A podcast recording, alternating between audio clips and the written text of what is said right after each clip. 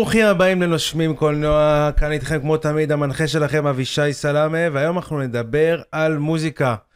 והקטע ששמענו לפני דקה אחת בלבד היה של גוסטב הולסט, The הפל- Planet, הפלנטות. הפלנטות. כן. אה, מי שמצטרף, אה, מי שנשמע קולו לידי זה המוזיקאי, האמן, המלחין, הדגול, ניסים חליפה.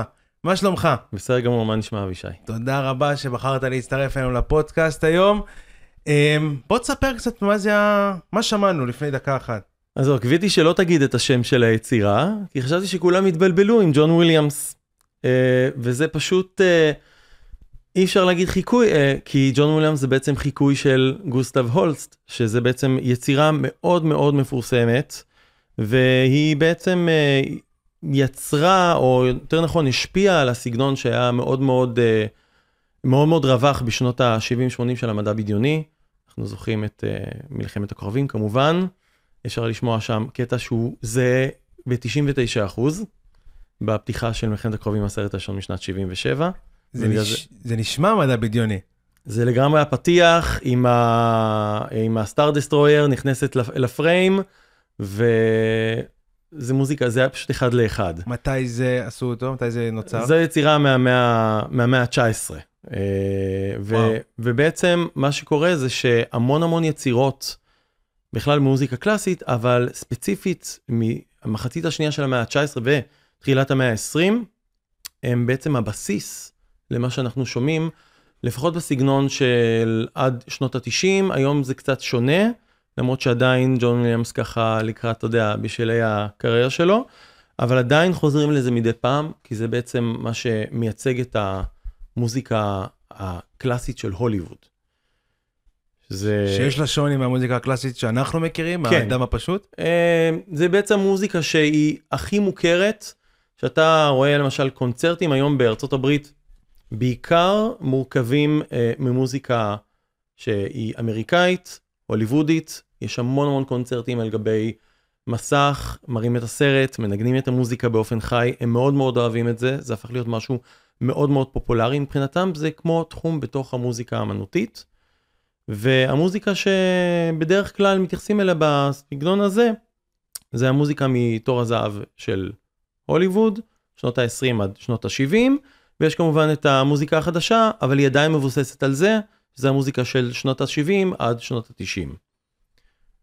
והיום אנחנו בעידן כבר... אנחנו, אה, אנחנו בעידן שיש לו המון המון מאפיינים, זה עדיין מוזיקה הוליוודית אה, שהייתה קיימת כבר, אבל היום היא, היא פשוט, אה, יותר רווחת, מוזיקה עם פחות נעימות, נעימות הכוונה היא נושאים לדמויות, יותר אמביאנס, אטמוספירה, תחושות, יותר מוזיקה שהיא משדרת רגשות כלליים ואווירה, ופחות... אה, כניסה לכל פרט ופרט של איזו דמות או איזה נושא, נגיד, אתה יודע, למשל יש לך את נושא הטבעת בשר שר הטבעות, הטבעות. זה נושא הטבעת, אמנם לא דומה, אבל מתבסס על וגנר, נושא הטבעת, בטבעת הניבלונגים, שזה גם סוג של, כמו טרילוגיה, למרות שזה ארבע אופרות, אבל זה ממש התייחסות מאוד מאוד דומה.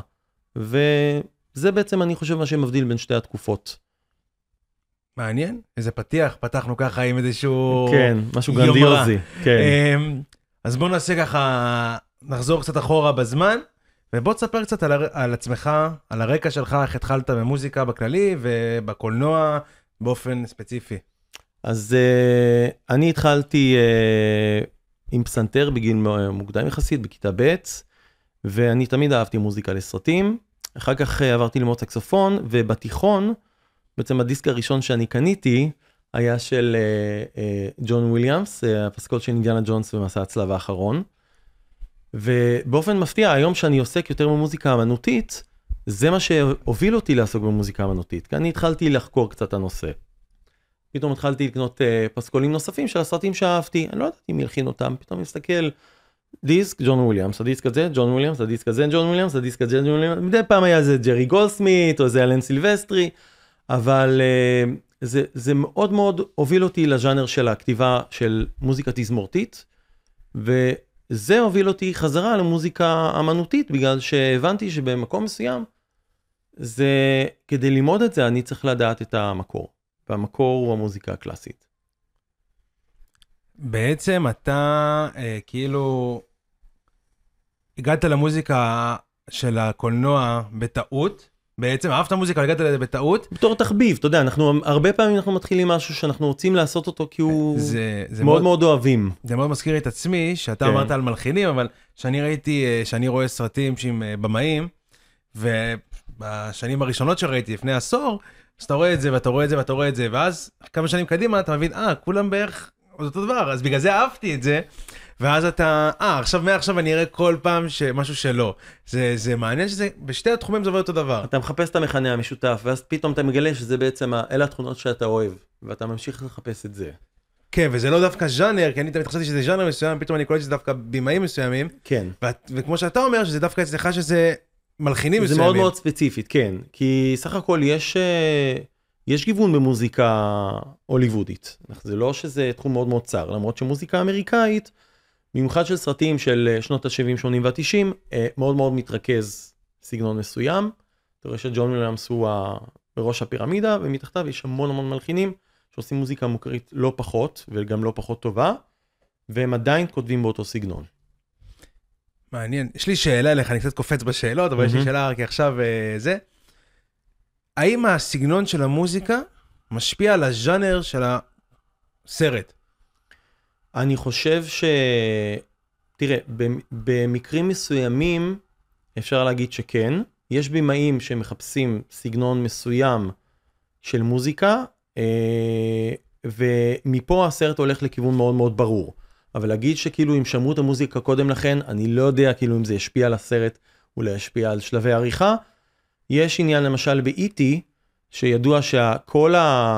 אה, כל הסגמנט האחרון של המעוף בעצם מבוסס על ההקלטה בצורה מדויקת, כי כשהם הקליטו את זה, זה פשוט לא עבד עם ה... אתה יודע, בדרך כלל מציגים את הסרט, והתזמורת מנגנת. וזה היה מאוד מאוד קשה אחר כך ללכת, הם אמרו שזה לא עובד, כי המוזיקה היא דבר חי. ולמרות שיש מקומות שאפשר לעשות קיום מדויקים, זה פשוט לא עבד, זה מוזיקה של איזה 12-15 דקות ברצף, וזה נדיר במוזיקה לסרטים.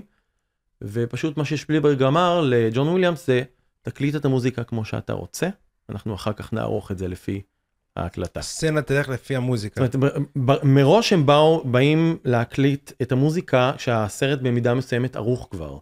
אבל הוא אמר, פה אתה מקליט, אחר כך אנחנו נסדר את זה פריימים מסוימים, כדי שזה יהיה תואם את פעם המוזיקה. שנייה החודש שאני שומע את המשפט הזה, שזה באמת? קרה בקולנוע, כן. הראשון שמעתי שבמאי אה, דיוויד לינץ', אם אתה מכיר, כן. שהוא מאוד חשוב לו המוזיקה בסרטים, אז. הוא אמר שהרבה מאוד מהסרטים שלו ומ Twin Peaks, הסדרה שהוא עשה, בדיוק באתי לשאול אותך.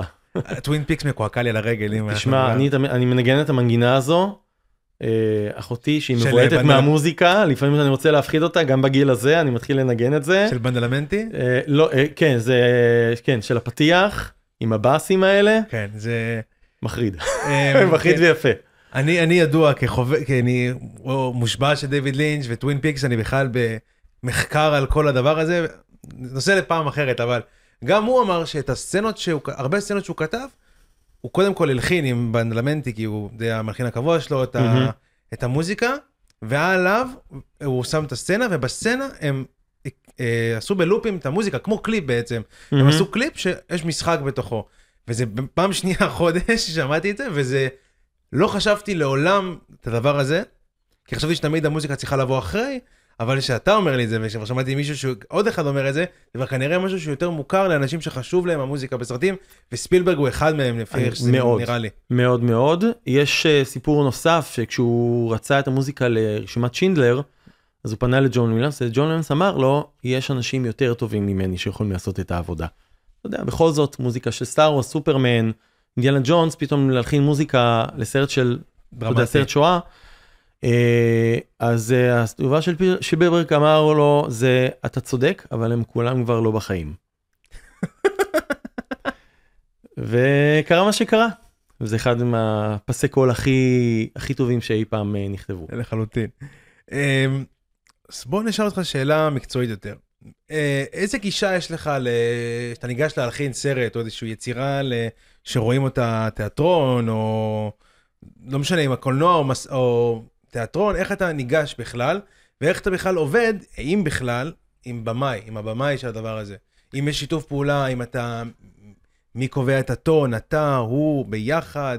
תראה, זה תלוי. אם זה מישהו שאני מכיר כבר הרבה זמן, אז אני אמור להכיר את הטעם שהוא, מה שהוא רוצה, וגם תהליך העבודה מאוד מאוד ברור. אה, יש, אה, נגיד, יש אנשים מסוימים שהם רוצים משהו מאוד מאוד ספציפי, ויש אנשים שרוצים דווקא, הם פתוחים לרעיונות. עכשיו, גם הקטגוריה הזו מתחלקת לשתיים. יש uh, פתוחים לרעיונות, ואז הם שומעים, uh, בוא תנסה משהו אחר. ויש, uh, ויש אנשים, יש בימאים שפשוט אומרים, אוקיי, סבבה, uh, אני אנסה לעבוד עם זה. Uh, בדרך כלל זה עובד, כי אני שמתי לב שלרוב זה בימאים שבאים בלי הגדרות מסוימות, והם לא מנסים להיכנס לתיאור והכל, הם מאוד מאוד פתוחים, לרוב הם גם נותנים uh, יד יותר חופשית. ויש הרבה פעמים שבמאים מאוד מאוד רוצים להגדיר את, מה, את הדבר המאוד מאוד ספציפי, ונתקלתי שיש הרבה מהם לא פשוט, לא מסוגלים. להגדיר. אז, אה, קשה להם, קשה להם מאוד. אה, אני חושב שזה דבר נורא נורא טבעי, כי אתה, אתה מביים סצנה מסוימת ואתה מתרכז בכתיבה שלה והכל, וצילום, אתה פחות חושב על המוזיקה. צריך להיות, לבוא עם ראש מוזיקלי ולדעת בדיוק מה, וזה בדיוק גם מה מחזיר אותי למה שאתה אמרת מקודם, יכול להיות שיש אה, בימים מסוימים שכבר מגיעים עם זה מה שאני רוצה.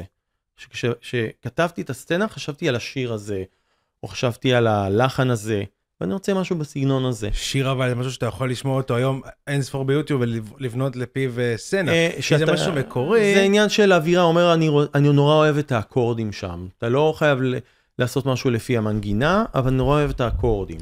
אני נורא רוצה, נגיד, אה, אני רוצה סטופים, אני רוצה חליל, אני רוצה זה, אני רוצה זה. ומשמיעים, הם אומרים לי את המשהו הספציפי הזה, זה רפרנס שהוא נורא נורא טוב. אפשר להתחיל לפי. ואיך אתה מתכונן, איך אתה, איך אתה מבין ואיך אתה מביא לידי ביטוי את ההבנה הזאת של המהות של הסרט, את, ה, את התמה, את, ה, את הז'אנר, את, ה, את הדברים החשובים, כאילו שבליבת הסרט, כאומנות של סרט, איך אתה מביא לידי ביטוי ביצירה. איך אתה בכלל מתחיל לחשוב על זה, זה הכוונה. אתה מתכוון, מה אני, מה אני חושב שאני רואה את הרב-קאט? אתה קודם כל מתחיל ברב-קאט? אני מעדיף לראות את הרב-קאט. אה, זה הכי טוב. לא לפני? כמו שדיברנו מקודם? תראה, אה, אני יכול לגבש רעיונות אם שולחים לי תסריט או שמדברים איתי, אומרים לי שרוצים משהו מסוים ורפרנסים. אבל אם, אם אין את כל הדברים האלה, אני מעדיף לראות את הרב-קאט, בגלל שזה משהו שהוא יותר, הכי קרוב בעצם לתוצר הסופי.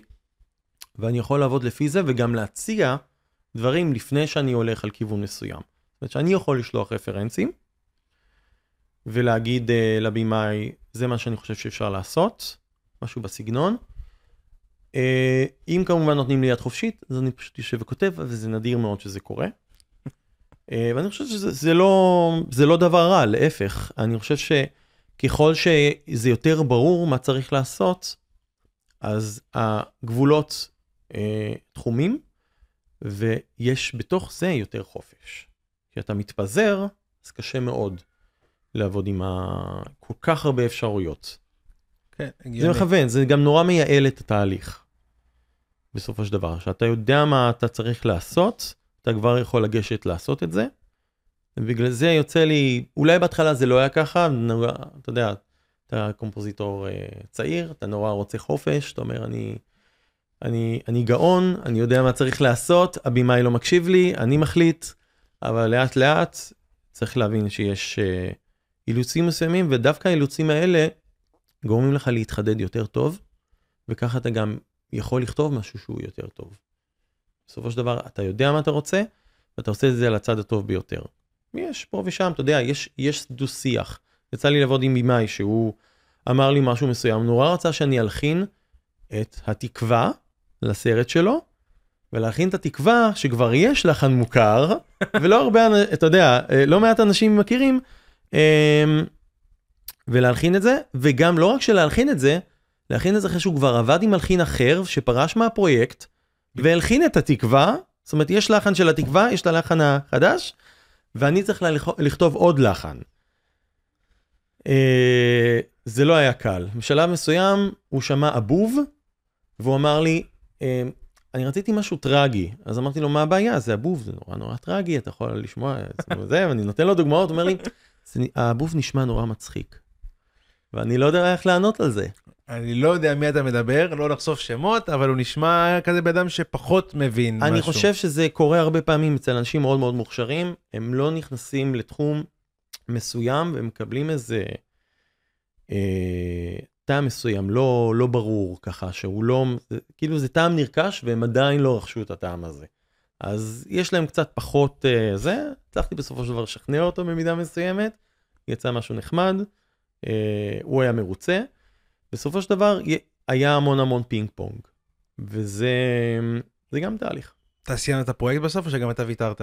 לא, אני סיימנו את הפרויקט, הוא הציג את הסרט, אה, הבנתי בפסטיבלים באירופה. אה, הבוב ניצח. הבוב ניצח בסופו של דבר. יש לו סולו מאוד מאוד קצר, זה אפילו לא היה העיקר, זה היה, אתה יודע, סולו, בעצם השירה הייתה העיקר. זה מה שהיה חשוב. איך עובד תהליך היצירת מוזיקה לסרטים בקולנוע הישראלי? מקודם אמרת שהקולנוע החדש של היום בהוליווד, אין לו פחות את ה... את ה theme song לכל אה, דמות או משהו כזה. איך עובד דווקא ביצירה הקולנועית? הרי אנחנו יותר מצומצמים בתקציב. איך יוצרים? יוצאים איזה פסקול אחד לכל הסרט? יוצרים איזשהו... איך, איך עובד התהליך הזה? תראה, היום נהוג, אני חושב שזה באופן כללי, נהוג להשתמש ב, אה, ב stock בדרך כלל, וזה העיקר, אה, פשוט להיכנס למאגר של מוזיקה, אמ, אני רואה קצת ירידה כאילו בתחום של מוזיקה המקורית, למרות שזה עדיין נעשה ב... אתה יודע, יש בימאים שמעדיפים לעבוד ככה, והם אוהבים את המוזיקה המקורית. אה, לגבי התהליך, אה, יש המון המון אה, המון המון מקרים של נגיד עבודה עם סמפלים, בגלל שתזמורות זה נורא נורא יקר. Mm-hmm. אם אתה מאזין למשל לפסקול של הערת שוליים שאתה בטח ראית. Mm-hmm. אה, מוזיקה מהממת של עמית פוזננסקי, אה, מוזיקה תזמורתית. אה, מה זה סאמפל או תזמורת אמיתית? תזמורתית אמיתית. זה עושה את כל ההבדל. תזמורת רשות השידור ירושלים, כבר לא קיימת רשות השידור, אבל תזמורת ירושלים, וזה נדיר.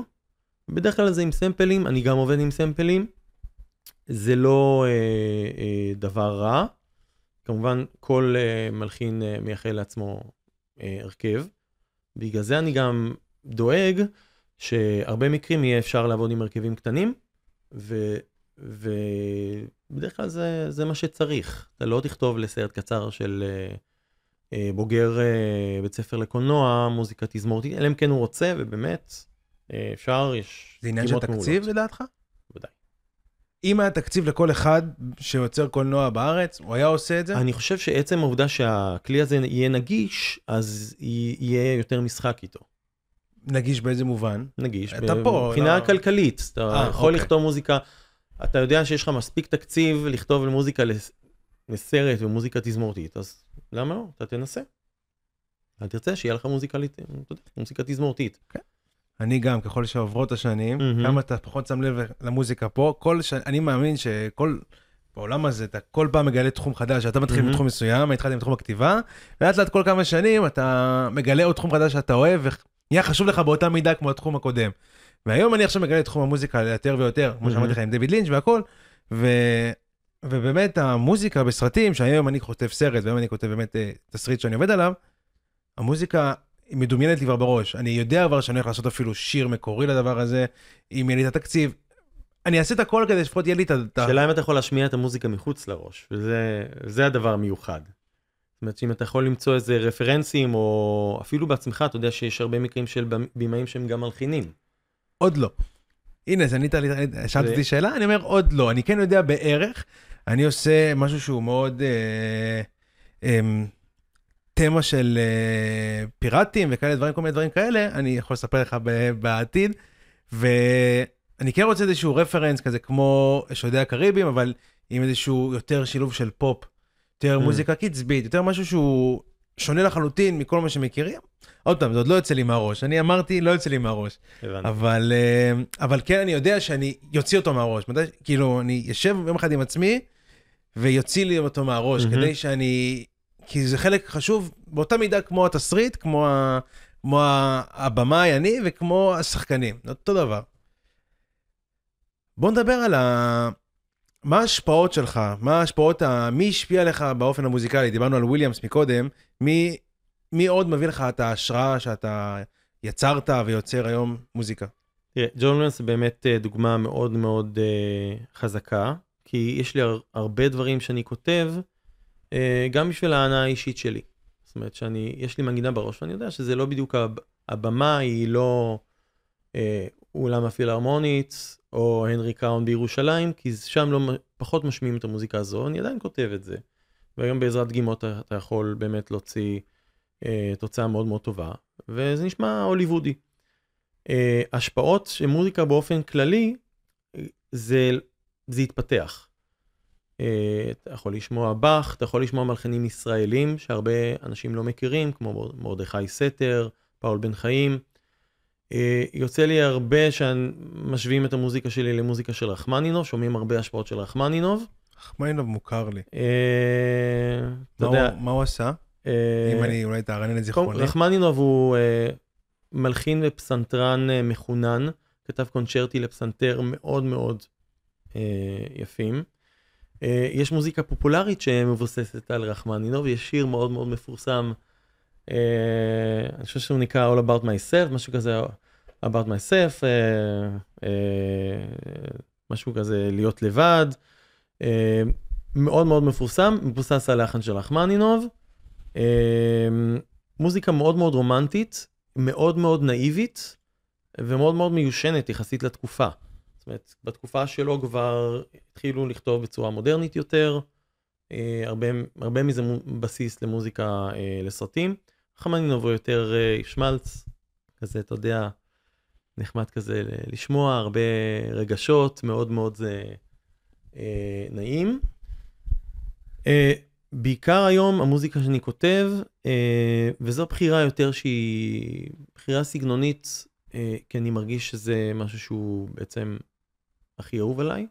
מוזיקה שהיא מבוססת על אלמנטים מזרחיים, ארץ ישראלים, אה, משהו תרבותי מקומי. זאת אומרת, מוזיקה שהיא יותר זהות מקומית, למרות שמדי פעם אני חוטא, נורא, אוהב, נורא אוהב מוזיקה אירית, אה, כן, ומוזיקה של האייטיז, למרות שלא יצא לי עדיין אה, זה, אבל זה. כשאני שומע אייטיז אני חוזר לילדות. הגיוני. אה, כן. ו... אבל בעיקר העשייה שלי היום זה באמת מוזיקה אמנותית, אה, נושאים אה, אם זה תנכיים או דברים כאלה. אה, דברים שהם יותר נכסי צאן ברזל. ואני יותר, אני אוהב לשקוע בזה, זו יצירה שהיא לוקחת זמן, צריך קצת לחקור את זה, זה נורא נורא ניסיוני. לרוב, גם שם אני כותב בצורה נורא מסורתית, וזה ה... משהו שנורא בולט אצלי, זה נאמר לי על ידי כל המרצים שלי באקדמיה. אה, ניסים אולי תכתוב משהו קצת יותר מודרני, ואני אומר, אוקיי, ואני חוזר למחרת וכותב אה, אקורד גרמני במקום אקורד משולש, אומרים, זה לא מודרני. אה, וזהו. איך נראה היום שאתה יוצר? יום בחיי שאתה או יושב לעבוד. אם אני, אם אני צריך לעבוד בשביל נגיד, אם זה סרט, זה סרט סטודנטי, משהו, משהו שחבר שולח והוא רוצה שאני אעשה. אז uh, בדרך כלל זה המון המון ניסוי וטעייה, כי לא תמיד המוזה מגיעה. יש מקרים, אתה יודע, שזה נופל. יצא לי לפני חצי שנה, מישהי שלחה טקסט, הייתי צריך להלחין שיר, אני מתחיל לשחק, תוך דקה היה שיר. וזה באמת הימים הטובים, שאתה קם ואתה אומר, וואו. הקפה הזר בבוקר. הקפה הזר, ה... כן, זה לגמרי. אבל uh, זה לא קורה. זאת אומרת, 99% מהזמן צריך כלים, צריך uh, לשבור את הראש. אתה משתמש בכל מיני טכניקות שאתה אומר, אתה יודע, זה כאילו אתה מצייר ציור, ואתה מקשקש משהו עם העט, ואז אתה מסתובב אותו, אתה יודע, 90 מעלות, ועוד 90 אחר. מעלות, ואתה מסתכל, יש פה משהו, אני מסתכל פה, אני לוקח את זה, גוזר את זה, מרחיב את זה, מקצר את זה. על מה אתה עובד? איזה תוכנה? או עם אה, תוכנה? אני עובד, בדרך כלל אני כותב, אז אני ישירות, אם אני יודע מה אני רוצה כבר, אני כותב את התווים ישירות. וזה פינאלה, זה נקרא פינאלה מייק מיוזיק, זו תוכנת טיווי. מהמם. היא מנגנת, היום יש יותר אה, שכלול, אתה כבר מסוגל לשמוע אה, ממש ממש דגימות מצוינות, אתה פשוט כותב את התווים ו- ואתה שומע את זה. אה, זו אינדיקציה לא טובה תמיד, כי אתה יודע, מחשב ובני אדם זה שני דברים שונים לגמרי. ואחרי זה, אם אני רוצה נגיד לעבוד על, אה, נגיד, צריך להכין את הפסקול והדגימות של הפינאלי לא מספיק אה, טובות, אני עובר לקיובייס, שם יש דגימות יותר טובות, אני עושה הסבה של אה, למידי, פותח את זה, מתחיל לעשות, אני קורא לזה האנשה, להכניס יותר דברים, כל מיני משחקים, שזה יישמע פחות מכני ויותר אנושי. Mm-hmm. וה... ובעצם הדבר הכי חשוב, שתמיד יהיה איזה אלמנט אנושי באמת. זה, אם זה אני, תפקיד שאני מנגן אותו, וכל השאר זה כבר אה, מתהווים, תמיד שיהיה איזה אלמנט מסוים אנושי, כי זה צובע את הכל. זאת אומרת, אם אני נגיד מלחין פלייבק תזמורתי, אבל הסולו מנוגן על ידי נגן חי, זה משפר את ההקלטה בצורה מדהימה. זאת אומרת, אתה לא חייב להחזיק תזמורת, מספיק שיש כמה כלים סולניים שאתה מרכיב, ואתה משפר את וזה לדראפט הראשוני. תראה, זה באמת נשמע יותר תוצאה אה, סופית. אה, דראפט ראשוני, בדרך כלל, אני שולח, יש המון המון חומר שאני, שנשפך בסופו של דבר, כי אתה מנסה כל כך הרבה, אז כל דבר מוליד עוד כמה דברים. ואז אתה שולח את כל החומר. Mm-hmm. ומה שנבחר, נבחר, ואתה מעדיף להתרכז בזה. זאת אומרת, אתה מראש מצפה מ... אם זה במאי, או של קולנוע, תיאטרון, או מישהו שרק מבקש שתלחין לו את הטקסט, אז רצוי שזה יהיה אה, מאוד ברור, הוא בוחר את הדברים שיותר נראים לו, ומשם אתה ממשיך. מעניין. יש איזה, יש איזה פרויקט שהיה יותר קשה בשבילך? כאילו משהו שאתה ממש זוכר שהיה לה אתגרים קשים, וממש אמרת, אני על סף לא עושה את זה, ובסוף הצלחת. חוץ מההוא עם התקווה, כבר סיפרת לנו. אה, היה מקרה שעבדתי עם חבר מאוד מאוד טוב, שאני ידעתי, הוא גם מוזיקאי. הוא uh, גם uh, כותב טקסט, והוא מאוד מאוד ככה פרפקציוניסט בתפיסה הכתיבתית שלו, גם מאוד מאוד שמרן. ושאני הייתי אומר, זה פחות מוזיקלי, שאני צריך להלחין את הטקסט, אומר, אבל המילה הזאת צריכה להיות שם, נורא נורא קשה, כי זה גם יצירה מאוד מאוד, אתה יודע, אה, אה, משהו מאוד מאוד אישי. Mm-hmm. בכל זאת אנחנו אומנים, אנחנו לא מחשבים, ואנחנו הולכים, אה, אתה יודע, ללב כל דבר. ונורא נורא קשה, אבל uh, מתגברים בסופו של דבר, אסור לוותר. Uh, היו מקרים שעבדתי עם אנשים שהם מאוד מאוד ידועים, וכשהיה לי איזה, איזה קונספט מסוים שרציתי לקדם, ולהם היה קונספט אחר, היה קשה מאוד לערער. בסופו של דבר אתה לא תתווכח עם הזמר הזה, ובכל זאת הוא מופיע קצת יותר בקיסר ממך. והוא ממלא יותר, אה, אתה יודע, יותר עולמות ממך, ויש איזו מגבלה מסוימת, שאתה, יש איזה תקרה כזו, שאסור לך לעבור את זה. אתה יכול לעבור, אבל אז התקרה תישבר, ואתה צריך לנקות את השברים, או שזורקים אותך החוצה. זה נורא נורא קשה, אתה אומר, אתה מקבל את החומר, ואתה אומר, וואו, איזה דברים אני רוצה לעשות עם זה. אני רוצה לעשות ככה, אני רוצה לעשות ככה, וככה, וככה, וככה. ואז אומרים, אמ, לא, חשבנו על הפתיח שזה מה שצריך לקרות, אה, כאילו, אני לא אומר לך תוותר, ואתה שומע את זה בחלל האוויר, יש איזה מין הד כזה, תוותר. ואתה אומר, אוקיי, בסדר, ואתה מאפסן את הכל. הרבה פעמים יוצא שמכל האפסנאות הזו, אתה לוקח דברים, ואחר כך אתה משתמש בהם. לעתיד. כן. יש לך איזה, אתה יודע, גם סטוק כזה שאתה יכול להשתמש בו מאוחר יותר. כן, יש מה, מי שלא מתאים לאחד, השני יכול להתאים לו. כן, כן, ללא ספק. ישר למחזר, שזה אחת מהכלים הכי, אה, יסודות המקצוע הכי, אה, סודות. הדברים שהם הכי אה, נפוצים במוזיקה, אני חושב בכלל באמנות, אבל המחזור הוא מאוד מאוד אה, חשוב. גם אם אתה עובד על יצירה מסוימת, אתה חייב למחזר. חייב של עצמך אבל. בסופו של דבר, אתה יודע, ליאונרד ברנשטיין אמר ש, שאני, כל פעם שהוא כותב יצירה, אז בעצם זו אותה יצירה. הוא פשוט ממשיך את היצירה. יש לו המון יצירות, אבל אה, בכל זאת... פילוסופי מדי. כאילו, כן, כן. למוזיקה, אבל שמע, זה הגיוני. הגיוני מאוד שהוא כאילו מחשיב איזה אחת, גישה טובה לחיים, אני חושב. גישה טובה להלחנה, גישה טובה ל... זה סוג של ליצירה. כאילו כולם היו בניי, וזה כזה, כל היצירות זה הילדים שלך, ואתה דואג כן. להם וזה, בסופו של דבר זה אתה, זה משהו שהוא, אתה, אתה שופך את, את הכל, תכלס, מי, מי מחליט מתי היצירה נגמרת? הרי אתה יכול להמשיך לעד, אתה ממשיך, אתה מחליט. צריך לסיים. היוצר מחליט. אבל אתה. יכול בהחלט לקחת את הסימפוניה הראשונה של בטהובן והשנייה, ול- ולבטל את, ה, את ההפרדה המלאכותית הזו, ולהגיד, הנה, זה שתי יצירות של בטהובן, נכתבו בתקופה די סמוכה, ויכול להיחשב כיצירה אחת. אם הייתי משאיר לך יצירה עם שמונה פרקים, היית אומר, נשמע לי קצת מוזר. אומר, כן, חיברתי. והייתי מערבב לאוזן, אתה יודע, לא מוכשרת, היא הייתה ככה אומרת, כן, נשמע לי אותו דבר, בכל זאת בטהובן. בסופו של דבר, כאילו כל היצירות שלנו בעצם זו יצירה אחת גדולה שאנחנו ממשיכים אותה למשך כל החיים.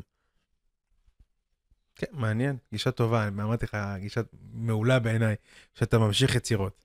יש את היצירות האלה שאתה אומר, אני לא רוצה לראות אותן יותר, לא רוצה לגעת בזה יותר, מחבר אותי למה ששאלת קודם, שאתה אומר, חוויה נורית, שלפעמים אתה מסיים את זה ואתה אומר, לשם אני לא חוזר יותר, אני לא רוצה. אה, דיברנו מקודם, אמרתי לך שאני מקדים את השאלה שהייתה לי של הבדלים בין ז'אנרים למוזיקות, אבל אה, אם אתה יכול לשים אצבע בשביל בן אדם שלא מבין, לשים את האצבע על ההבדל המהותי ביותר בין מוזיקה לסרט אימה, לסרט קומדיה, לסרט אקשן, אה, אבל ההבדל הזה שהבן אדם הפשוט, הוא מבין אותו בתת מודע, ככה אני מרגיש, אבל אתה לא יודע לתמלל אותו. תתמלל לי אותו, אם אתה יכול. אוקיי. אה, בדרך כלל, אה, למוזיקה יש קצב, וקצב הוא מאוד מאוד משפיע. אם עכשיו אני אתחיל נורא נורא לאט, ואני אאיץ, אז אני בעצם מרגיל אותך, אני מאמן אותך, זה כאילו אני, אני מגביר את, ה, את הדופק שלך, ויש לזה השפעה. עכשיו, עם קצב, רק עם קצב, כשאני מסתכלים על קצב, מאזינים לזה, אם הקצב הוא לא קבוע, אם הוא משתנה כל הזמן, אז יש פה איזה סוג של סערת רגשות, משהו לא, לא, אה, אה, איך להגיד את זה, שהוא לא עקבי, הוא נורא נורא פרוע. אז זה יכול להתאים למצבים מסוימים, מצבים שהם לא מצופים, נגיד סרט אקשן, כל מיני דברים קורים. זה לא דבר מתוכנן, למרות שזה כן דבר מתוכנן, כי זה כתוב והכל וזה מבוים, אבל הדבר הכי טוב זה להגיש לך את זה שזה לא נשמע ככה. והמוזיקה גם צריכה לשדר את זה. אם המוזיקה יותר מדי מתוכננת, אז אה, זה קצת בעייתי, אז יש לך קצב מאוד מאוד ברור.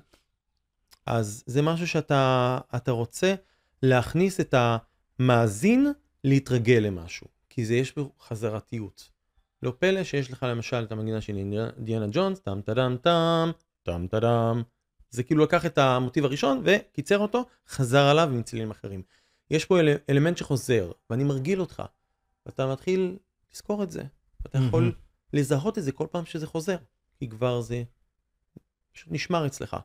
אבל אם אני לא רוצה לעשות את זה, ואני רוצה להפתיע, ואני משתמש בקצב שמשתנה כל הזמן, משקלים שונים, לא מרובעים, כי אנחנו חיים בעולם מערבי מאוד מאוד מרובע, אתה שומע שיר, בדרך כלל זה שיר בארבעה אה, רבעים, שלושה רבעים, יש מוזיקה שכל מיני דברים לא, לא צפויים, אתה יכול לתאר סצנה מסוימת עם הדבר הזה. יש לך נגיד אה, משחק עם אקורדים מסוימים, אקורדים שהם יותר אה, אה, מוכרים לנו ממוזיקה פופולרית, משהו נורא מוכר. ועם זה אפשר לשדר רגשות יותר מוכרים, עצבות, שמחה, כעס, אה, קנאה, אה, כל מיני דברים. אתה יכול לתאר למשל אה, בעזרת אה, אקורדים מינוריים, או אקורדים מז'וריים, או אקורדים לא פתורים. אתה יכול להחזיק את, ה, את המאזין באוויר, כי יש, יש את הטכניקה הזו.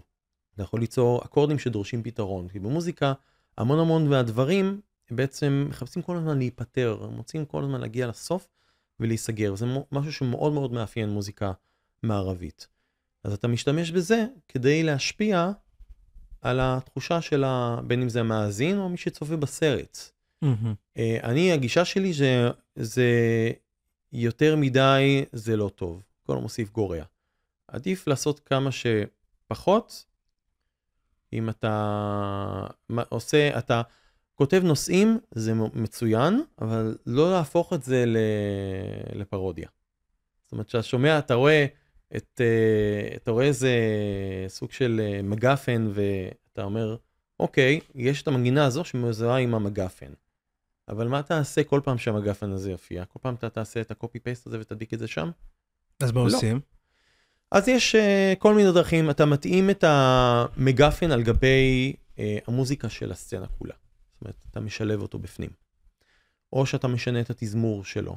הוא מופיע למשל, פתאום יש תחושה נורא ככה, יש איזה משהו ככה, המגפן הוא איזה משהו מיסטי, מהמם. אז אתה משתמש בכלים נגיד, אה, בדרך כלל מיסטיקה זה משהו נורא נורא נסתר, אז אקורדים שאתה יכול להשתמש במקהלה או אה, כלי קשת במנעדים מסוימים. אה, אתה יכול לשמוע את זה למשל במוטיב הטבעת.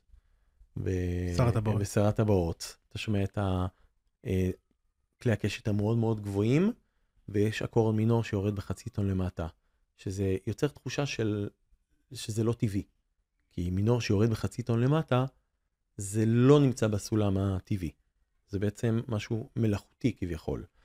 אז יש פה איזה אלמנט על-טבעי על טבעי בעצם. אז אתה נותן משהו שהוא לא טבעי מבחינה מוזיקלית, שגם הוא לא, אה, הוא לא בר ביצוע עבור, אתה יודע, אנשים שסתם ככה אוהבים מוזיקה וזה, והם מנגנים, הם לא נכנסים לפרטים האלה, לעומק הזה, וזה משדר את זה. או שאתה, אה, יש לך נגיד אה, מנגינה של מרש, שהיא, התפקיד שלה זה לשדר הירואיזם. יש לך מהמם. דמות של גיבור, הוא עכשיו עושה איזה מע- מעשה גבורה, הוא מציל את ה... אתה יודע, את ה...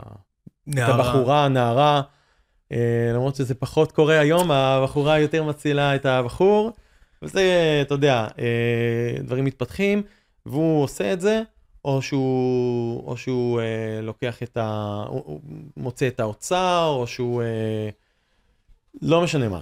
ואתה יכול לשמוע את זה, אם נגיד זה סצנת אקשן, והמון המון דברים לא ברורים, עד לתוצאה הסופית שהוא משיג, יש את ההישג הזה, מהמם. ואז שומעים את המנגינה, יש את, ה, את הפיק של ה... נקרא לזה של ה track. זה מתחיל נגיד בהמון המון מקצבים משתנים, מוזיקה שמתארת אקשן, כל הזמן מתאימה את עצמה לדברים שהם לא צפויים, כמו, לא יודע מה, אגרופים, דברים כאלה, דברים מתנגשים, ואז בום, המנגינה של הגימור בסוף, היא מאוד מאוד מרובעת, היא נות...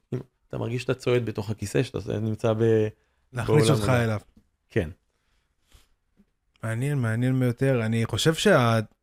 באמת לדמות של אה, גיבור, בדרך כלל משקיעים יותר, ככה לי מרגיש, עוד פעם. לי מרגיש שמשקיעים יותר במוזיקה. אני טועה? השאלה באיזה תקופה, אם אתה מסתכל באמת על סרטים, סרטי הרפתקאות של שנות ה-70, 80 ו-90, זה יותר באמת מורגש, יש לך נושאים, זה עדיין קורה, אם אתה שם לב בכל ה... כל סרטי ה-MCU נכון. לאחרונה, מאוד מאוד אה, שמרני. למרות שזה קצת ככה tone down, זה מאוד מאוד ככה dial down, זה, זה עדיין אתה שומע את, ה, את המוזיקה הזו, התזמורתית, ההירואית. אני חושב שזה גם, זה, זה עדיין הז'אנר הזה, זה עדיין כאילו, יודע, זה קומיקס, למרות שהיו היו דברים, היו... זה גיבורי על. כן, למרות שאם אתה רואה את... אם אה, מתארים- מתארים גיבור, זה לא, אתה רואה את. וואטשמן, שזה קצת שונה, או הסניידר ורס, שזה גם מאוד מאוד אה, שונה במהות. אה, אז זה, זה אחרת. אבל עדיין זה סגנון שהוא קשה להתווכח איתו. זאת אומרת, אתה, אתה רוצה משהו ספציפית, סרט כזה, אה, גיבורים, אם זה גיבורי על, לא משנה מה, סרט הרפתקאות, זה עובד. בסופו של דבר, ואני חושב שזה זה קצת אה, מאוס, אז כשמחזירים את זה, זה צריך, מה שנקרא, להיות שווה את זה. זה צריך להיות עם ערך מסוים, אז לא, אתה יודע, אני חושב שזה גם, יש קצת כזה בריחה משם כדי, אה, אתה יודע, אולי קצת לתת לזה לנוח ולנסות דברים חדשים. קשה מאוד להתחרות עם מוזיקה שנכתבה פה ב-40, זאת אומרת, נכתבה ב-50 שנה האחרונות כבר. כנגד המוזיקה הישנה. כן, זה, זה דברים שהפכו להיות uh, ממש, uh, ממש ממש קלאסיים, זאת אומרת, uh, קלאסיקה של מוזיקה לסרטים, אנחנו אוהבים נוסטלגיה, זה נכון. uh, מאוד, מאוד. אנחנו חולים על זה בני אדם, אנחנו קשה לנו עם הזה, אנחנו רוצים, לא אוהבים דברים קשה חדשים. בחיים, אנחנו רוצים להיזכר, ואתה יודע, רגעים טובים. כן. אה, אז עם כל השינויים של המוזיקה, שדיברנו על המוזיקה של שנות, אמרת 20 עד 70, 70 עד 90, איך אתה מתאר את המוזיקה של היום, במיוחד עם היצירות של האנס זימר הכי מוכר, ואפילו היה את האופנהיימר החדש של אה, לודוויג אה, גורנסון, המוזיקה שהייתה פנומנלית, שהוא פשוט החליף את האנס זימר, כי האנס זימר לא היה זמין. וזה בדיוק העניין, שהוא היה צריך לעשות משהו שבאמת תואם את, ה, אה, את המטרה, ו, והיה לו שם רפרנס, אמנם לא, לא, לא בטוח שהוא ישב, ויש סרטונים לראות קצת איך הוא עובד. ולא בטוח שהוא ישב ואמר לעצמו, אני צריך להלחין מוזיקה כמו של האנס זימר, אבל הוא ידע שזה שם. זה ישב לו בתת מודע, אתה אומר. למרות זאת שהוא כתב את המנדלוריאן, אתה שומע מוזיקה שמאוד מאוד מזכירה את המוזיקה של פעם, עם הנושא, המנגינה שאתה יכול לזמזם אותה, ואתה יכול אה, אה, לזהות אותה בכל פעם שאתה שומע אותה. שמע, הבן אדם, אה, גורנסון, הוא בן, אני פחות מ-30 לדעתי, הוא מאוד צעיר, אז אני בטוח שה... ההשפעה המוזיקלית שלו בסרטים הייתה האן זימר. ככה לא זה רק, מרגיש. ולא לא, רק. לא רק, אבל לא, אבל כאילו, כשאתה אומר הוא עשה כמו האן זימר, אם האן זימר, נגיד יש לו השפעה ממישהו אחר, אז הוא, זה כל הסרטים שלו, זה מאינספשן, ולפני כן, וזה באמת, כאילו, האן זימר נכנס לו לתוך הזה, ושהוא באמת בא להחליף אותו, אז אני עושה, אותה תמונה אמר לו, אני עושה אותו דבר כמוך. תשמע, אני, אני לא רוצה להיות בנעליים שלו אם הוא סוג של מעריץ של האן זימר. והוא קיבל אה, עבודה עם הבמאי של האנס זימר. אני, אני הייתי כופה באותו רגע, זאת אומרת, זה לדוגמה, אם עכשיו היו, סטיבן שפילברג היה בא אליי ואומר לי, אני רוצה שתלחין את הסרט הבא, ג'ון וויליאנס כבר עייף, בן אדם חושב שכבר 93, 4, 5, אני כבר לא זוכר, וזה משהו שהוא מקפיא, מה זה, הוא, זה, זה הוא, מטורף. בעיניי הוא עמד במשימה. אה, אני חושב שכן. הוא, כן, כן, כולם אמרו לי מהסרט שזה, כאילו, בוודאות, הוא יזכה באוסקר על המוזיקה הזאת, כי אין שום דבר שמשתווה לזה בשום קטגוריה בשנה תראה, הזאת. תראה, הוא בין המלחינים, ואין הרבה היום, כי באמת קשה להתמודד עם מה שהיה עד כה. Mm-hmm. בשביל לכתוב את ה-MCU, הביאו את אלן סילבסטרי. חזרה לעתיד. Mm-hmm. קשה להתווכח עם זה, זאת אומרת, זה משהו שהוא... אה, ישבתי לפני כמה ימים לצפות ב... אה, אני קורא לזה תהומות, או התהום, The Abyss, אתה יודע, עם אה, אה, סרט אה, של ג'יימס קמרון, שהם מהמם. מוצאים את החייזרים אה, מתחת למים. מוזיקה שהיא מדהימה, קשה להתח... ג'יימס קמרון גם ידוע במוזיקה שלו. אה, ג'יימס קמרון, המלחינים שהוא בוחר, והוא תמיד בחר, האמת שהוא, בדרך כלל הוא עבד אה, עם ג'יימס הורנר, שהוא המלחין המפורסם של אה, לב אמיץ, והוא עשה את טיטניק, והוא כתב גם אה, אה, חלק מנושא השמיני. באבטאר זה השתנה כבר. אה, תראה, ב- באבטאר זה השתנה, אבל זה נורא נורא מצחיק, יש לו שלושה פסקולים לפחות שאני זוכר. אבטאר, לב אמיץ וטרויה, שאתה שומע שם איזה כלי, אתה לא מבין מה זה, זה כל הזמן לב. אמיץ, מי? של לב מי? אמיץ של מל גיבסון. ואני שומע את ה... כזה מין אפקט כזה, ואני אומר לעצמי, אלוהים אדירים. זה, הוא עושה את זה בכל, הוא כבר לא בחיים, אבל כל סרט, זה הסיגנצ'ר שלו, זה זה החתימה שלו. ה signature שלו, וזה זה לא עיקר המוזיקה שלו, ואני לא מבין מה ההתעקשות על זה. וזה פשוט מדהים. אה, אבל זה נורא אופייני להורנר, לג'יימס הורנר, שיש, על שמו נקרא הפועל Hornering, שזה בעצם גניבה מעצמך ומאחרים בהוליווד. כי יצא לו המון לצטט מוזיקה קלאסית, לקחת אותה, לעשות לה כזה עטיפה הוליוודית, לשנות אותה קצת, לעבד אותה מחדש ולהציג אותה כמוזיקה שלו.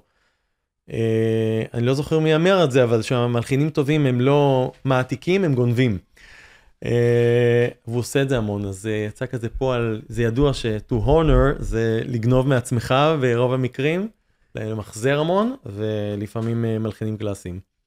איך אתה מתאר, איך אתה חוזה את העתיד של המוזיקה, גם בצד הישראלי, גם בצד ההוליוודי, בכל הנושא הזה של קולנוע וסדרות? תראה, בצד הישראלי זו חידה, אה, קשה לי לראות, כי בינתיים זה תחום שאנחנו כמו אבן שואבת, אנחנו מגנט של כל העולם. בכל, ה- כל אתה יודע, מסתכל על קולינריה פה בארץ, שיש פה הכל. אז אתה מסתכל על תרבות, זה פשוט, יש פה הכל. אז קשה לדעת לאן, אם יש איזה סגנון ישראלי או איזה ז'אנר מוסיקלי, הוא, אתה יודע, קולנועי, שזה זה גם לא היה קיים כל כך. אולי uh, עד שנות ה-50 בקולנוע, אז זה באמת היה יותר סגנון, אתה שומע מוזיקה של אה, סרטים בשחור לבן, אז אתה באמת יכול לשמוע למשל מוזיקה של אה, דובי זלצר, ויש גם פאול בן חיים, שומעים לפעמים, וזו מוזיקה שהיא נורא נורא שמרנית, נורא קלאסית. אומנם כאילו ארץ ישראלית, אבל היא כתובה בצורה מאוד מאוד מסור... מסורתית. אחר כך כמובן יש לך אה, מוזיקה אה, אחרת, גם מאוד מאוד מחוברת למוזיקה פופולרית, אתה שומע נגיד נימות של מתי כספי, ולפעמים כתב את הנימות והטקסטים הגיעו אחר כך, ושירים שאנחנו מכירים היום, אתה יודע, אה, שירים מפורסמים שהם התחילו כנעימות. היום אני חושב שזה נורא נורא אה, ככה, אה, נורא מעורבב מהמון המון סגנונות. הוליווד אתה לא תמצא, פחות. כי שוב, זה, זה בעצם, זה משהו שהוא לוגיסטית נורא נורא קשה לעשות וגם כספית. אין לזה מקום? ב... בלי כסף, אין לזה מקום? אני חושב שיש לזה מקום אה, אם יהיה לזה רצון. זאת אומרת, אה, אתה יודע. אה, הקהל הישראלי יגיב לזה בצורה טובה, למרות שהוא לא ש... לא מכיר סרטים שמדברים בעברית? אני חושב שהקהל הישראלי, אה, אני נכנס פה לתחום שהוא יותר דעתי, אבל אני חושב שהקהל הישראלי לא נחשף להכל בגלל, ה, אתה יודע, העניין הלוגיסטי ו- וכספי, ואולי הם ישנו קצת את כל ה... אה, לא יודע, מבנה של קבלת החלטות בארץ. אולי עשו יותר סרטים שיש להם בז'אנר קצת שונה ממה שמגישים לקרנות. אז יהיה מקום לד וגם דברים, אתה יודע, מבחינה, מכל הבחינות האמנותיות, אבל ספציפית מוזיקלית יהיה, יהיו גם דברים שונים. זאת אומרת שאם אתה רואה סרטים שבדרך כלל אה, הם משלבים המון המון סינתסייזר כי, כי זה מה יש. Mm-hmm. זה, ואפשר לעשות דברים נהדרים מסינתסייזר. ויש נגנים חיים אז אתה בדרך כלל אה, מצטמצם לרביעיית מיתרים, אתה יודע, כלים ככה אה, אקוסטיים בודדים, אתה רוצה לתת לזה תחושה יותר אמנותית, יותר מושקע, אתה מוסיף כאלה כלים אז זה מרגיש, יש איזה קצת יוקרה בזה. כי זה באמת נגנים חיים.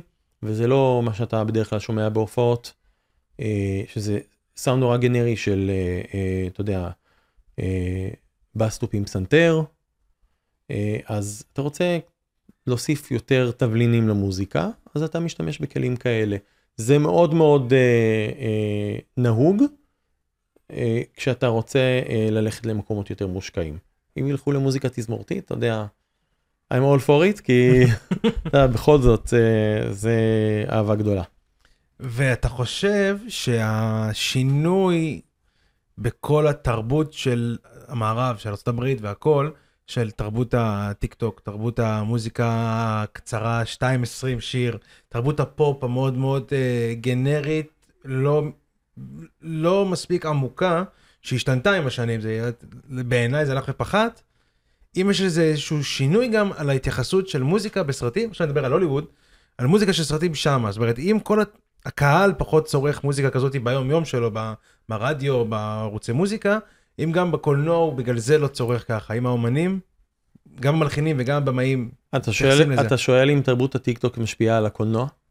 בעצם? כן, אבל במוזיקה של הקולנוע. בקולנוע אני חושב שהיא משפיעה. אני חושב שהיא משפיעה בגלל שכמו שיש את ה...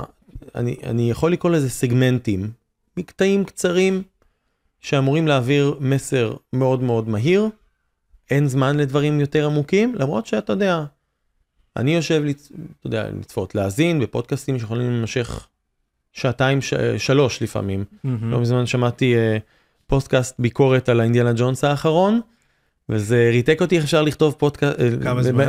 שלוש שעות. אז אני ניצחתי. אמרתי, אז אמרתי, וואו, זה ממש כמעט כמו הסרט עצמו. אה, יותר, למרות שזה הסרט ארוך מאוד. אה, בסופו של דבר, יש גם את זה, אבל באמת התרבות הזו של המקטעים הקצרים היא מאוד מאוד חזקה.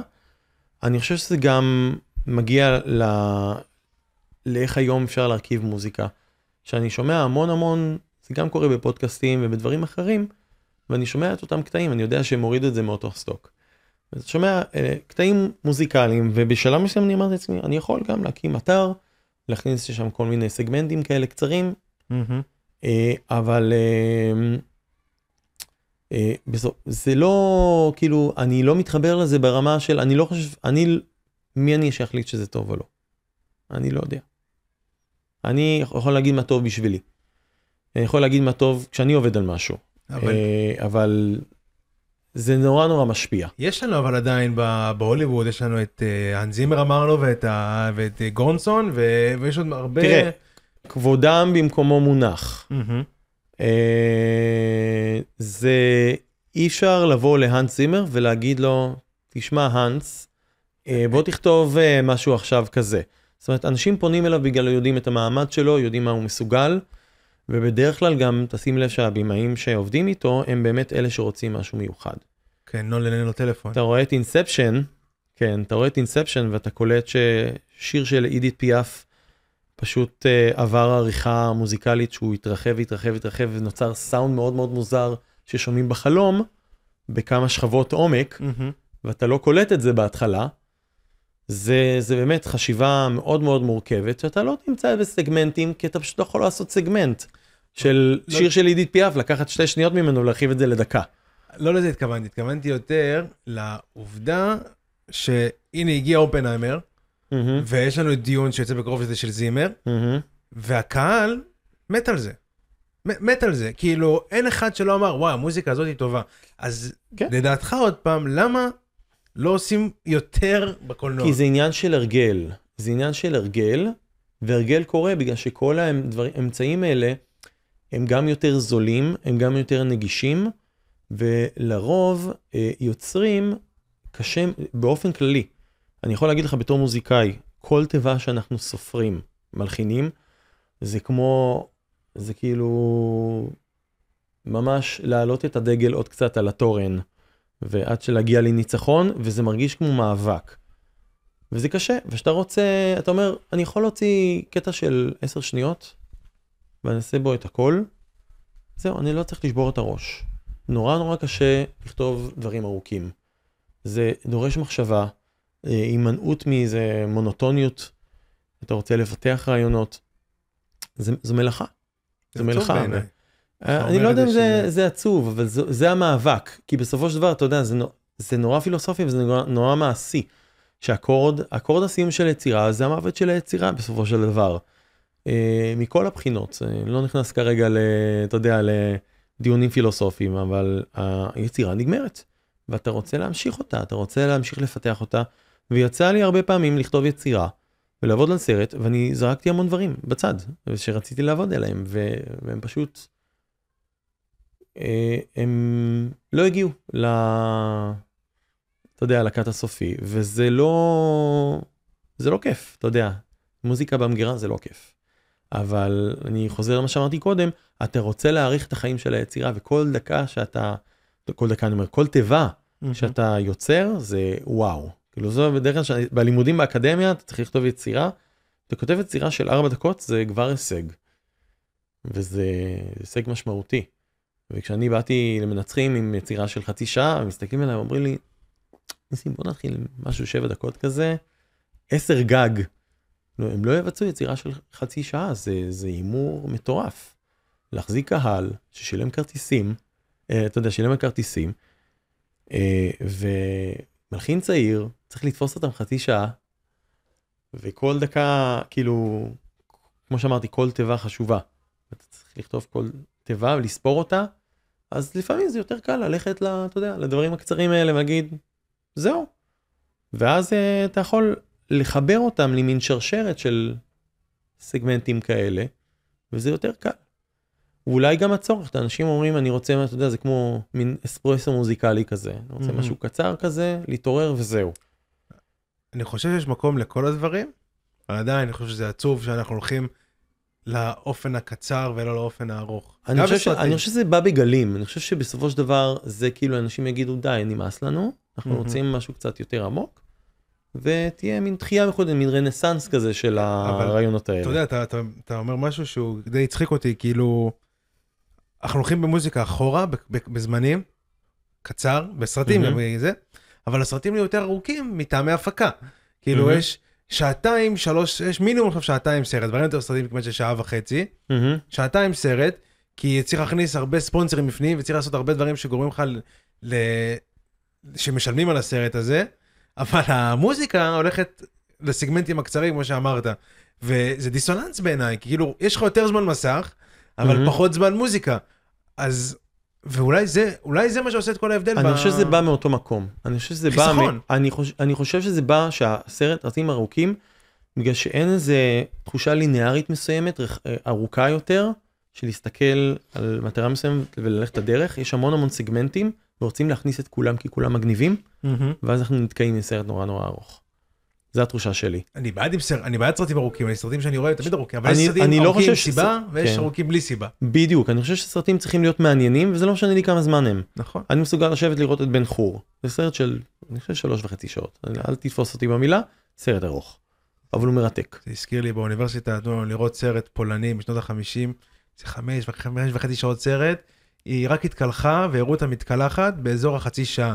וזה היה עינוי, זה היה עינוי, אבל אתה, יש איזה חשיבות אומנותית בשביל הבמאי, אבל, אוקיי, ואז אמרתי, טוב, זה קצת מוגזם, אז צריך לקצר את זה, אבל, אבל יש מקום, כי שם אבל המוזיקה תפסה אותך, היא לא חצי שעה התקלחה ב... בסיילנט. היא התקלחה, והמוזיקה, ונעימה, ואיזה משהו דברים. עזוב שזה היה משעמם לחלוטין, אבל היה לי זמן מסך, והשתמשו בו למוזיקה טובה. ופה אני מקבל זמן מסך, אולי באמת זמן מסך קצר, זה באמת אולי האצבע שהצלחת לשים על הדבר הזה. תראה, יש, יש סרטים, סרטים, אה, סרטי סטודנטים שהם קצרים יחסית. אה, קשה לעשות פיצ'ר. אה, אז כן, אתה, יש לך סיגמנטים קצרים, אז, אז זה עובד, אבל שוב, זה מה שמשרת את הסרט. מלחין יעשה את זה אם צריך. אתה לא תחשוב, אתה, אתה יודע, זה כמו הסרט החבל של היצ'קוק, אתה לא תעשה, זה לא יהיה בוואן קאט, למרות שאני חושב שהיו שם שלושה, והוא עשה את המעברים יפים. את, אתה לא תכתוב מוזיקה של שעה ברצף, זה פשוט גם לא עובד מוזיקלית. לא, אני לא בעד מוזיקה שעה ברצף, אה. אבל מוזיקה של 10 דקות, 15 דקות, שגם את זה אומן בסרטים. תראה, זה, אתה תראה פסקולים של גם שנות ה-80, אתה לא תראה אה, 10 דקות, זה נדיר. זה תנועות מוזיקליות, אתה תראה בסימפוניות, אה, אתה לא תראה את זה בצירות קאמריות של מה שנקרא הרכבים קטנים יותר. אה, אה, מודרני זה, זה נורא קשה. אז אנשים הולכים לסגמנטים, אני חושב שזה יותר משרת מוזיקה לקולנוע, בגלל שגם קולנוע בעצם זה סוג של סגמנטים, כי אתה, אתה יודע, אתה עושה קאט, אתה מחבר הרבה הרבה, הרבה דברים, בסופו של דבר זה זה, גם אם יש לך איזה סצנה, היא מורכבת מחלקים. אז uh, אני לא רואה בזה משהו זר, אבל כן יש איזה מין תרבות הטיק טוק והשורטס, אני לא זוכר אם זה ביוטיוב או שזה בפייסבוק, אני מזעזע אותי לקחת יצירה שלי ולעשות לה איזה שורט כזה ולעלות לערוץ שלי. אמ, יש שירות לכל דבר, אני מאמין, שירות לכזה, שירות כזה, אבל uh, אם אתה עושה גם וגם, אז uh, אתה עושה גם, אם אתה עושה בסדר, אבל אם אתה עושה בשביל זה, זה אמנות אחרת, אבל אה, שיחה לשעה אחרת בעיניי לדבר על אני, תרבות אני אגיד. לך מה מפריע לי בזה? שהם עושים את הסרטונים הקצרים, זה בדרך כלל עריכה של משהו אחר, הם קוטעים את ההפסקות. ואין את הדרמה, שם יש את הדרמה. ואני חושב שזה גם במוזיקה. בסופו של דבר, יש את ההפסקות בתוך המוזיקה. ואם אתה קוטע, אתה שומע איזה נגיד אה, קטע של דייב שאפל, הוא מדבר על משהו, ואתה, קוטע, ואתה חותך את כל השהיות האלה שאתה יודע שיש שקט וזה הקהל והמבטים שלו וזה, כדי שהוא תשמע את כל מה שהוא אמר בזמן מאוד מאוד קצר, זה מאבד מהאפקטיביות. כן, מוריד מהרגש. כן. מוריד מה, מהחיבור האינטימי כביכול שיוצר בין ה... אני מסכים איתך לחלוטין. מהמם. אמ, טוב, אז בואו ככה, קצת לפני סיום, עוד לא סיימנו. אמ, איפה אפשר אה, למצוא אותך? איפה אפשר להאזין לך? איפה, איזה סרטים, יצירות שאפשר לראות, אם אפשר לראות, איפה אפשר לראות שאתה עשית, שאנשים יוכלו להכיר אותך. אפשר, אה, כמו כל אה, אמן שצריך, אה, אה, אתה יודע, לקחת, לקבל הרבה ביטחון כדי להגיד, חיפשתי את השם שלי בגוגל, אפשר לחפש אותי בגוגל, יש לי אתר, אפשר להיכנס אליו. אה, אנשים שפחות אוהבים אתרים, ואתה יודע, לבוא בין התפריטים, יש לי גם את ערוץ היוטיוב שהוא בעצם מה שרואים באתר, אה, פלוס אה, קורות חיים והכל. לראות שם, יש פלייליסטים מסודרים. מוזיקה לסרטים, עם אמנם לא הרבה, אבל באמת דברים שאני גאה בהם, שעשיתי, כולל אנימציה. מוזיקה שהיא מקורית שלי בז'אנרים שונים, סימפוני, קאמרי, מוזיקה שזה נקרא בשפה אקדמית אה, מוזיקה, אה, תבניתית, זה מוזיקה שהיא מתוכננת עבור מטרה מסוימת ולא מוזיקה שעומדת בפני עצמה. בין אם זה מוזיקה לאופרה, מוזיקה למחזמר שאני עובד עליו עכשיו. אמ, זהו, וגם עיבודים, מוזיק- מוזיקה כאילו מוכרת שאפשר אה, ליהנות, ואני חושב שזה דברים שאני מעלה, שזה כאילו נותן את ה... אני נותן את הטייק שלי על דברים אה, מוכרים, אה, וגם אה, גם בדברים האלה. רשתות חברתיות, איפה אתה נמצא אם אנשים רוצים לעשות לך עוקב, לייק, יש לי דף בפייסבוק, פייסבוק? כן. Uh, עדיין לא פתחתי אינסטגרם, כי כמו שדיברנו, אתה יודע, זה דברים מאוד מאוד קצרים. אני לא אוהב לבשל, אז אולי אעלה את המתכונים שלי לאינסטגרם. זה תופס חזק עכשיו. Uh, כן, נכון. Uh, אפשר לשלב גם וגם, uh, לראות מתכון ולשמוע מוזיקה שלי מקורית, אני לא יודע. אחלה קונספט. אולי uh, לקחת ברצינות, לעשות uh, סגמנטים קצרים, ככה, אתה יודע, דברים uh, זה, שיכולים באמת להתאים. ואני חושב שזה זה בעיקר. אני חושב שעיקר העשייה אפשר באמת לראות ביוטיוב, למרות שבכל מקום יש דברים שאתה לא תמצא במקום אחר, כי אני חושב שזה פחות, לפעמים פחות מתאים.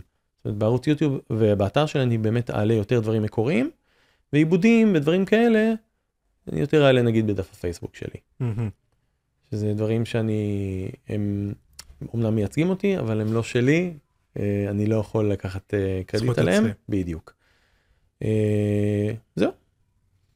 זה העיקר. ומה התוכניות לעתיד? שאיפות, מטרות, על מה אתה עובד היום? היום אני עובד על מחזמר, על נושא דווקא יהודי, מהמם. אה, משהו שקשור לתרבות השטטל. קולנוע או שזה תיאטרון? כל כך, אה, אה, קולנוע, יש עכשיו איזה מין פיץ' אה, שאנחנו- אפילו כמה שאני וחבר מנסים לקדם, הוא רעיונות לנגיד, רעיון כזה של להציע רעיון של סרט, מהמם. להציג נגיד ארטוורק, אתה יודע, סטורי בורד וזה, ועל גבי זה את המוזיקה המקורית שלי. שזה נורא נורא נחמד. גם עובד איתו בנוגע, אני מקווה, הוא, אני כל הזמן דוחף אותו אה, לעשות יותר ויותר כדי שאני אוכל אה, להלחין. אה, מוזיקה בעיקר, אני בעיקר עובד עם סטודנטים בגלל שזה נורא נוח. זה נורא נוח. אה, הם. מי שרוצה מוזיקה מקורית, אני לא מדבר על מי שלא רוצה, אבל הם אה, נורא, הם, הם נורא מעריכים את זה, הם רואים את זה ככה באמת אה, אה, משהו שיכול להעשיר את הסרט. אה, כמו שאמרתי, מחזמר, ומוזיקה בעיקר אה, מוזיקה אמנותית, שזה משהו שפחות מושמע בארץ, פחות מודעים אליו, אבל אני ממליץ לאנשים שאוהבים מוזיקה, וגם אם אוהבים מוזיקה לסרטים או שמוזיקה פופולרית, באמת לחפש מוזיקה אמנותית ישראלית באופן ספציפי. הם יכולים אה, מאוד מאוד ליהנות מזה. בתיקייה יש משהו שלך? יש משהו שלי, יש בעצם אה, שלושה קטעים, אחד זה יצירה אמנותית שכתבתי, שהיא מאוד מאוד מזכירה את ההצגה הזו של הנושאים במוזיקה לסרטים. בדרך כלל, זה היה, בסרטים האחרונים זה, זה מוצג בכתוביות, כשיש זמן, אתה יודע, יש איזה חמש עד עשר דקות של כתוביות, שאפשר להציג את כל הנושאים ויש יותר אפשרות למלחין להתבטא, מאוד מאוד מזכיר את זה. מבוסס על בעצם רעיון של מוזיקה קלאסית, של הפתיחה האופראית.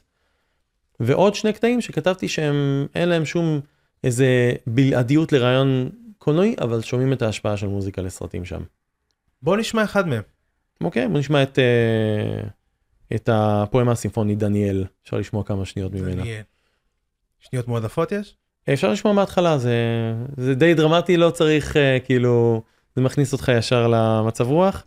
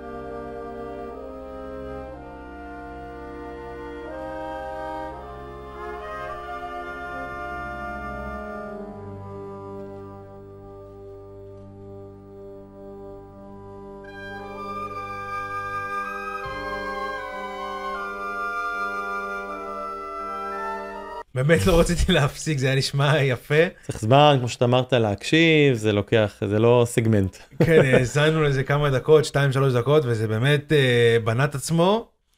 ואני שמעתי מהמם. את האלמנט הערבי שדיברת עליו, כן. שאמרת, המזרחי, מהמם. את האלמנט, ה... לי זה הביא סטייל כזה של, אה, תן לי זריקות למוזיקה של אלאדין, אוקיי, וזה כזה style ג'אפר כזה, ו- אוקיי.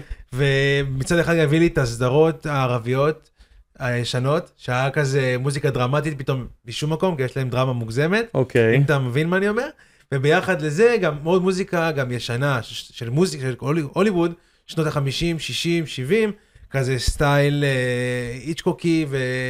אה, לא זוכר עכשיו עוד שמות, אבל אני לא, לא רוצה סתם להגיד, אבל זרק אותי לכל מיני מקומות, אבל הכניסתי בעניין, זה כאילו, זה כמו מהמם. שאמרת, הכניסתי לעניין. וכל הכבוד, שאפו. אתה רוצה לנחש מה אני- מה הסצנה? אני רוצה לדעת, כן, אני יודע שזו השאלה הבאה, איפה זה הושמע? זה הושמע, בעצם בוצע על ידי תזמורת סימפונית רעננה ב-2008, הייתי עדיין סטודנט. אה, זה בעצם היה, התוכנית הייתה, אה, בעצם היה נושא שצריך לתאר. אה, היו ארבעה מתחרים אה, שהגיעו אה, לגמר, נושא קבוע? והנושא היה, הנושא היה קבוע, הנושא היה ספר דניאל. ספר דניאל. כן, ספר דנ... דניאל זה דניאל נביא. הנביא שהלך לאריות? לא. כן, דניאל אה. בגובה האריות. יש אה, בסוף את הסצנה של הגובה האריות. אה, אני יכול לדמיין. אה, אתה יכול לדמיין, אתה יכול גם להאזין אחר כך ולהגיד לי אם קלעתי בול. אה, זה בעצם מתאר את הפסוק הראשון של חורבן בית המקדש הראשון. אה, וזה בעצם וואו. מתאר את חורבן בית המקדש הראשון, הנדודים, הנדודים בעצם הגלות של. עם ישראל לבבל, ואז זה נפתח משהו שנבנה, כמובן מציג את, ה, את דניאל בגובה האריות, וכמובן, ואחר כך נגמר במין איזה אה, סיום גרנדיוזי כזה של אה, דניאל אה, יוצא שורד. כמנצח, אה, מקבל אה, אה, כבוד אה, על ידי אה, מלך פרס, ובעצם מורכב מארבע סצנות. אז אני צדקתי בעצם, פרס, אלאדין, זה הגיוני. מאוד מאוד, כן, יש שם איזה אלמנט אה, מזרחי כזה, אתה יודע, אה, מזרח תיכוני. כן, שמע, זה באמת מאוד מאוד יפה, ואותו יש ביוטיוב, נכון? את זה יש יוטיוב ביוטיוב. ובאתר. זה בעצם הסרטון הראשון שהעליתי. מהמם. אה, יצירות אחרות הן גם אה, כתובות, יש לי יצירה אחת נוספת שהיא 12 דקות, שזה יחסית אה, גם נחשב ארוך, היא בערך שבע דקות, נכון? וזו 7 דקות, שהיא גם, היא בעצם מבוססת על נושא פרסי, ובעצם שילבתי אותה גם עם מוזיקה שנשמעת מאוד מאוד הוליוודית, תזמור מאוד מאוד הוליוודי מודרני, אה, וגם שירה, וזה תמיד הולך לשם, אני מאוד אוהב מוזיקה סימפונית, וכמו שאמרתי, יש לי כזה מין, אני חושב שאני מאוד מאוד אה, כרגע מכוון לשם, לשילוב של רעיונות אורי, אוריינטליים בתוך המוזיקה הזו. זה... ששומעים מה שאתה מדבר, מבינים הרבה יותר על מה אתה מתכוון. אמרתי לך, ל- על המוז- צריך לתת מוזיקה, למוזיקה לדבר, אה, אתה יודע, כן, לעצמה.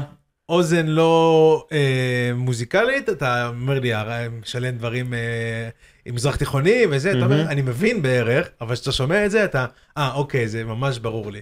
וכל הכבוד, באמת, זה משהו אחד הדברים היפים. אה, אוקיי, אז אה, איזה עצה יש לך לאנשים שרוצים אה, להיכנס לתחום הזה? אך העצה הכי טובה שיש לך לבן אדם, אני עכשיו רוצה להיכנס לתחום הזה של, קול, של מוזיקה וקולנוע, אם בכלל זה כדאי.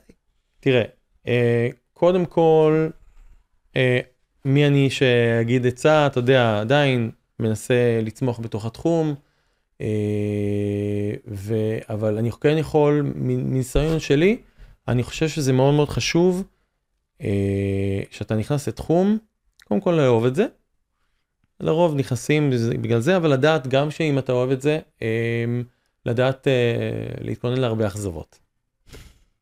שוב, אה, אם אתה כבר בא מראש עם תחושה של, אז מה?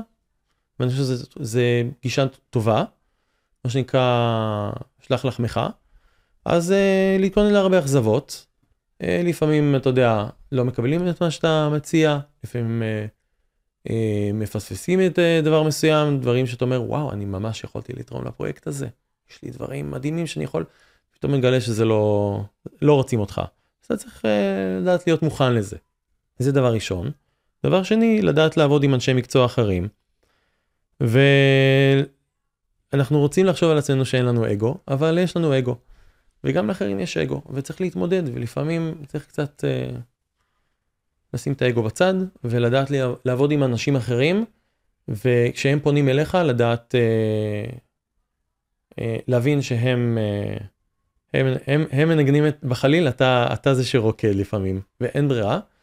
ודווקא ההכרה הזו אה, יכולה להוביל למקומות שאתה יכול לגלות דברים שאתה לא, לא יכולת, לה, שפעם, אתה אומר, לא חשבתי לעסוק בזה אף פעם. Mm-hmm. פתאום אתה מגלה שאתה טוב בזה. אולי אתה גם מגלה שאתה אוהב את זה. וזה, אני חושב שכל הדברים, כל הוויתורים האלה קצת פותחים עולמות. וזה מאוד מאוד חשוב.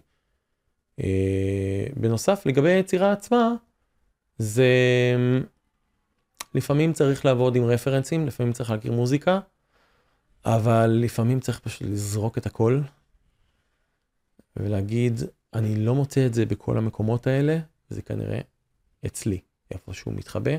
Mm-hmm. ולעשות קצת עבודה של, אתה יודע, אה, מישמש כזה. לקחת את הגוש חמר ולהתחיל לשחק איתו. ולא לפחד מדרך ארוכה, זה לא בא מיד, אה, זה יכול לקחת אה, הרבה זמן, אבל כשזה מגיע, אז העבודה היא מאוד מאוד מהירה. בתור אחד שלא רוצה להגיד עצה, הבאת עצה מעולה, אני חייב לציין. אני יכול רק, אה, אתה יודע, מהניסיון אישי, אני חושב שזה מאוד מאוד חשוב. אם יש דברים שאני למדתי ואפשר להעביר אותם לאחרים, זה, זה הכי טוב. אז ככה, באמת, שאלה אחרונה. שאלון בזק, שאלת בזק. אוקיי. מה חמשת הסרטים או, מוז... או יצירות שהיו בסרטים שאתה הכי ממליץ עליהם ככה, בלי לחשוב, לבן אדם שרוצה לשמוע ולהבין מה זה אומר מוזיקה לקולנוע. אוקיי, okay, אני אקח מכמה תקופות, כי אני חושב שזה מאוד מאוד חשוב להכיר סגנון שנים, וקשה לי באמת, אתה יודע, יש כל כך הרבה דברים שאני אוהב. אחד, אה, כדאי להאזין ל... אני חושב שאני מבטא את השם נכון, מיקלוש רוזה, אה, מלחין הוליוודי, mm-hmm. מלחין המון המון סרטים משנות ה-60, מפורסמים. אם זה, אתה יודע, אה, בן חור אחד מהם קיבל, קיבל פרס אוסקר, אה, מאוד מאוד מייצג את הז'אנר של אז. אחר כך כמובן, ג'ון וויליאמס, אני ממליץ לשמוע את הדברים שהם לא מוכרים. של ג'ון וויליאמס. כן. יש לו גם מוזיקה אמנותית, והיא פחות מוכרת, וכמובן את הסרטים הפחות אה, מוכרים שלו. שפחות נכנסים שם למוזיקה, זה פחות Star Wars ודברים כאלה, לגלות המון המון מה שנקרא אה, פנינים. Mm-hmm. אה, אחריו, כמובן, כמובן, כמובן, אה, יש את אה, אה, ג'רי גולדסמית, שהוא קצת מתחלק בין התקופה הזו של אה, מיקלו שרוטזה וג'ון וויליאמס. אה, מוזיקה מאוד מאוד יפה. אה, מאוד מאוד, בהרבה מקרים אה, לא שמים לב אצלו שהוא, זה בעצם זה המוזיקה שהיא היא, היא מאוד מאוד מגוונת, אוקיי? והיא מאוד מאוד משתלבת בסרט ולפעמים קצת מתחבאת, ואתה יודע, היא משתלבת יפה עם הסרט, היא לא, היא לא, היא לא גונבת זמן מסך. Mm-hmm. אני, אני רואה בזה דווקא מעלה, ויש לי עוד שניים? כן. יש לי עוד שניים. אה, עוד שניים של מוזיקה לסרטים, זה, זה מאוד מאוד אה, קשה להגיד. אני חושב שברנרד הרמן, מוזיקה יותר ישנה כמובן, אה, סרטים שהם כבר בשחור ולבן, ומוזיקה אולי מהמלחינים האחרונים ש, שיש היום. אני חושב שמייקל ג'אקינו הוא ממש ממש טוב, למרות שהוא... מה הוא עשה? הוא אני שמעתי את הפסקול שלו, ל... אני חושב שקוראים לזה Inside Out, אני חושב. של מה? של פיקסאר. אה, של פיקסאר, תקשיב.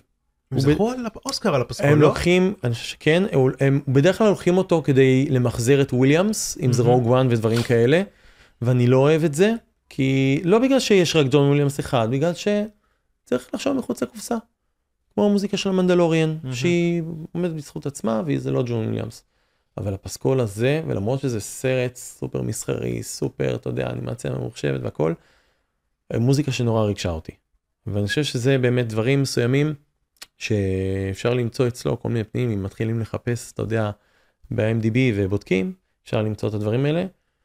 אה, באמת לחפש את הדברים האלה יותר, אני חושב שזה זה פסקול ממש ממש יפה. אני אוסיף אחד, באדלמנטי. כן. אני- אתה יודע שהוא הלחין את הפתיח ל Actors Studio. אתה מכיר את ה Actors Studio? Inside ה Actors Studio? לא. שיש את, ה... את הריאיון כל פעם עם במאי ושחקן. זה זה כאילו אה, יכול להיות של תחילת. שנות ה... מהמם. אני חושב שזה תחילת שנות האלפיים. זה סדרה מדהימה והפתיח של זה המוזיקה אתה שומע שזה שלו. כן, אתה אני- שומע ואני כזה שמעתי אני- זה Twin Peaks.